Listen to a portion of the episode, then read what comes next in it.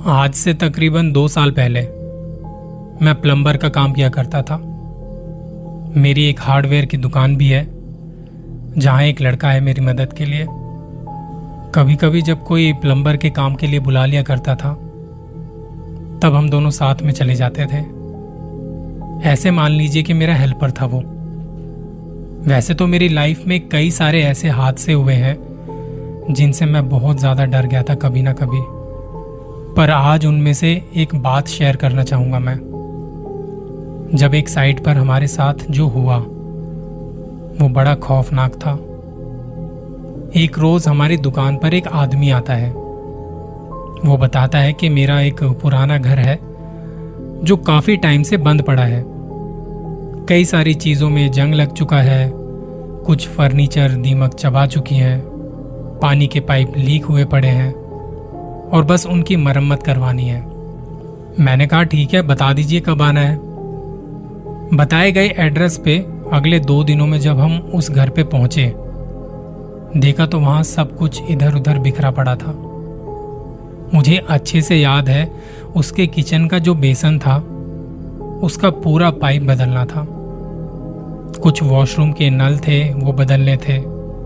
और किचन का जो नल था, उसका मेन होल उसका जो मेन हॉल था, वो पूरा तुड़वा के एक नई पाइपलाइन बिछानी थी। दो तीन दिन का काम था वो। मैं अपने अंदाजे से उस आदमी को बताता हूँ कि इतना टाइम तो लग ही जाएगा। और एक बात, अब इस घर में कोई रहता नहीं था। वो आदमी जो हमारे साथ था, वो अंदर नहीं आता। हमें बाहर से काम बता के वापस चला जाता है। अगले दिन से हमें वहाँ काम शुरू करना था। हम दुकान से ज़रूरी सामान ले आते हैं और अपना काम शुरू कर देते हैं। मैंने शुरुआत बाहर के वॉशरूम से की, जो कि सीढ़ियों के पास में ही बना था। उसके बाद मुझे अंदर कमरों तक जाना था, वहाँ काम करना था। पहला दिन तो काम करते करते यूँ ही गुजर गया, पता भी नहीं चला कुछ। कोई ऐसी चीज़ नहीं हुई वहाँ पे। बाहर के वॉशरूम का काम तो कम था, लेकिन जैसे ही हमने काम शुरू किया तो वहाँ वो लाइन इतनी बुरी हालत में थी कि एक के बाद एक काम निकलते ही चले गए। और हमें पूरा एक दिन तो उसी काम में लग गया, वहीं पे लग गया था। और फिर जैसे तैसे हमने वो एक वॉशरूम कंप्लीट किया। बताना चाहूँगा कि इस घर की हालत ऐसी थी कि इस घर को मानो सालों से किसी ने खोला ही ना हो। हम जब उस घर में एंटर हुए थे तो हमें वहाँ बहुत अजीब सी वाइब्स आ रही थी। दूसरे दिन हमें किचन का काम करना शुरू करना था। वो घर इस तरीके का था कि दिन में भी वहाँ काफ़ी अंधेरा रहता था, क्योंकि बंद घर में अभी तक ठीक से लाइट वगैरह का इंतज़ाम नहीं था, इतने दिनों से बंद था।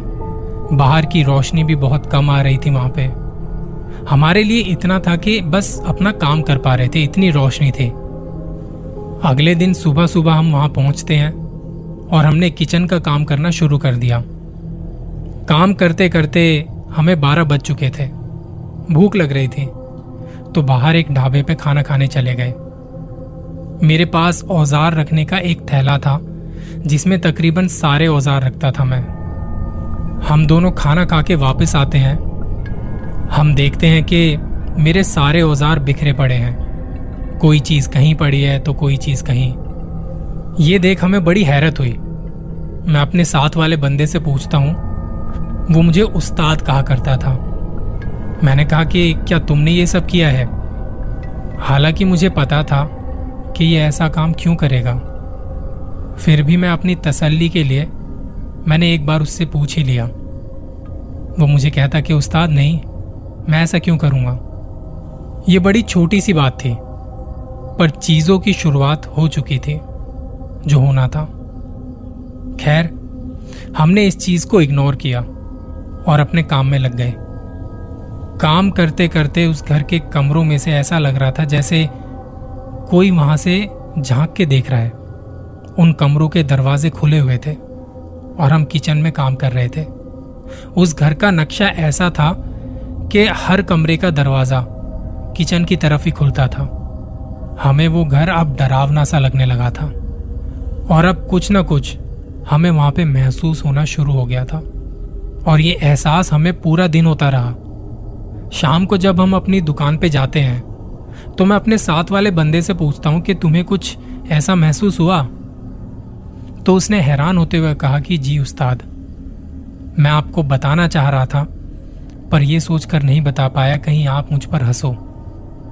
तब मैंने उसे कहा कि, जब हम कल जाएँगे तो तुम अपने पास हनुमान चालीसा वगैरह रख लेना। क्योंकि ये घर काफ़ी सालों से बंद पड़ा था। तो हो सकता है यहाँ कोई शैतानी ताकत हो। ये बात सुन के वो थोड़ा घबरा गया। लेकिन उसे इस बात की तसल्ली थी कि मैं उसके साथ हूँ। अगले दिन सुबह वो टाइम से आया और हम निकल जाते हैं उस घर में काम के लिए। आज मैं अपने साथ एक मजदूर भी बुला के लाया था, जिसे वहाँ एक लाइन खोदनी थी और हमें पाइप डालने थे। उसका काम बस वहाँ पे खोदना ही था। और उसमें इतना टाइम लग जाता है कि हमें सुबह से शाम तो वहीं हो जाती है। खुदाई करने के बाद वो चला जाता है। उस दिन भी हमें वहाँ पे ऐसा ही महसूस हुआ कि जैसे कमरों में से कोई छुपके देख रहा है। वो एक अजीब सा एहसास था कि जब हम मुड़ के देखते तो कोई नहीं होता। लेकिन जब हम अपने काम में बिज़ी होते तो बार बार ऐसा लगता जैसे कमरों के दरवाजे के पीछे से कोई देख रहा है। हम अपने काम में मस्त ये बात इग्नोर करते जा रहे थे। मन में ये भी था कि जल्दी से यहाँ का काम खत्म हो जाए बस। मैं उस मजदूर की दिहाड़ी अपने पास से देता हूँ और वो वहाँ से चला जाता है। अब बस हम दोनों उस जगह पर मौजूद हैं। अब क्योंकि पहले ही उस जगह पे इतना टाइम लग चुका था और मैं सोच लेता हूँ कि आज किचन का काम करके ही जाऊँगा, चाहे रात कितनी ही क्यों ना हो जाए। गुजरते वक्त के साथ अंधेरा घना होता चला जाता है। हमने इमरजेंसी के लिए अपने पास एक लाइट भी रखी हुई थी, क्योंकि वहाँ पे लाइट का इंतज़ाम ठीक से था नहीं, जिसकी मदद से हम वो किचन का काम कर सकते थे। बाकी पूरे घर में बस अंधेरा हो चुका था, वहाँ पे पूरी तरह अंधेरा था। रात के वक्त काम में बहुत ज़्यादा बिज़ी थे हम दोनों, क्योंकि ये कंप्लीट करके हमें यहाँ से निकलना था। और तभी लगता है जैसे कमरों में से कोई आवाज़ दे रहा है, कोई वहाँ बुला रहा है। वो आवाज़ कुछ ऐसी थी। इस तरह की आवाज़ वहाँ कमरों में से आ रही थी। और ये आवाज़ सुनते ही हमारे रोंगटे खड़े हो जाते हैं। हम दोनों एक दूसरे की तरफ़ देखते रह जाते हैं। हमारे पास एक दूसरे से पूछने की कोई गुंजाइश ही नहीं बची थी कि तुम्हें कोई आवाज़ सुनाई दी। वो आवाज़ हम दोनों को एक साथ सुनाई दी थी और जैसे ही हमने मुड़ के देखा, वो आवाज़ आनी बंद हो जाती है। और हमें ऐसा लगता है जैसे वहाँ कोई खड़ा था और अब चला गया। वही एहसास जैसा हमें दिन के वक्त महसूस हुआ था, वो अभी भी लग रहा था। मेरे साथ वाला बंदा अपनी जेब से हनुमान चालीसा निकाल के पढ़ने लगता है और हम फिर से काम में लग जाते हैं। कुछ देर काम करते करते मैं एक ऐसी पोजीशन में था कि मेरा मुँह तो था ज़मीन की तरफ़। मैं किसी पाइप को काट रहा था और मेरा सर वहाँ की तरफ़। और दोबारा से आवाज़ आती है। और मैं एकदम से सर उठा के सामने की तरफ़ देखता हूँ। एक काली सी परछाई आवाज़ देके दरवाजे के पीछे खिसक गई। ये देखते ही मैं घबरा जाता हूँ और तभी बाहर के दरवाजे को बंद करने की आवाज़ आती है। और लगा कि किसी ने बाहर से कुंडी लगाई है। हम बचपन में फ़िल्में वगैरह देखते हैं तो कहीं ना कहीं हमारे दिमाग में वही वाली इमेज बस जाती है, जो देख रहे थे। पर वहाँ अपने सामने ऐसा होता देख, हालत खराब हो गई थी। मैं भाग के जाता हूँ, उस दरवाजे को खोलने की कोशिश करता हूँ, लेकिन वो बंद हो चुका था। अभी मैंने एक परछाई देखी थी, और एकदम से ये दरवाज़ा भी बंद। हम बहुत ज़्यादा घबरा जाते हैं। अब हम घर में बंद हैं। अंधेरा इतना ज़्यादा है और इमरजेंसी लाइट भी बस बंद होने को थी। वो भी हमारा साथ नहीं दे रही थी। मेरे साथ वाला बंदा कहता है कि, उस्ताद, ये क्या हो रहा है? वो छटपटा रहा था। वो कहता है कि, उस्ताद, ऐसा लग रहा है जैसे कोई मेरे जिस्म पर हाथ फेर रहा हो। वो चिल्लाना शुरू कर देता है। उसकी हालत खराब हो जाती है।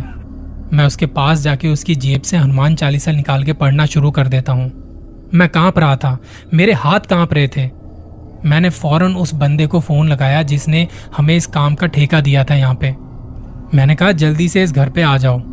यहाँ पे हमारे साथ ऐसा ऐसा हो रहा है और हमें बाहर से किसी ने बंद भी कर दिया है। हम यहाँ फंस चुके हैं।